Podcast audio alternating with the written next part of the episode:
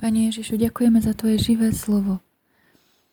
Je li tedy nejaké povzbuzení v Kristu, je li nejaké potešení lásky, je li nejaké společenství ducha, je li nejaký soucit a slitování, naplňte mou radost a smýšlejte stejně, mějte stejnou lásku, buďte jedné duše, jednoho smýšlení, nic nedělejte ze soupeření ani z ješitnosti, Nýbrž v pokoře pokládejte jeden druhého za přednějšího než sebe. Nevěnujte pozornost každý jen vlastním zájmům, nýbrž každý i zájmům těch druhých. Mějte tedy v sobě to smýšlení, které bylo i v Kristu Ježíši.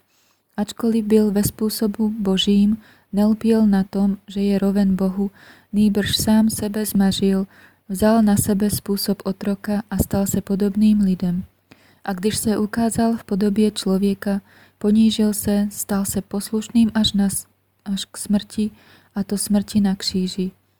Proto ho také Bůh povýšil nade vše a dal mu jméno, které je nad každé jméno, aby se ve jménu Ježíše sklonilo každé koleno, ti, kdo jsou na nebi i na zemi i pod zemí, a k slávě Boha Otce, aby každý jazyk vyznal, že Ježíš Kristus je Pán. Ďakujeme Duchu Svetý.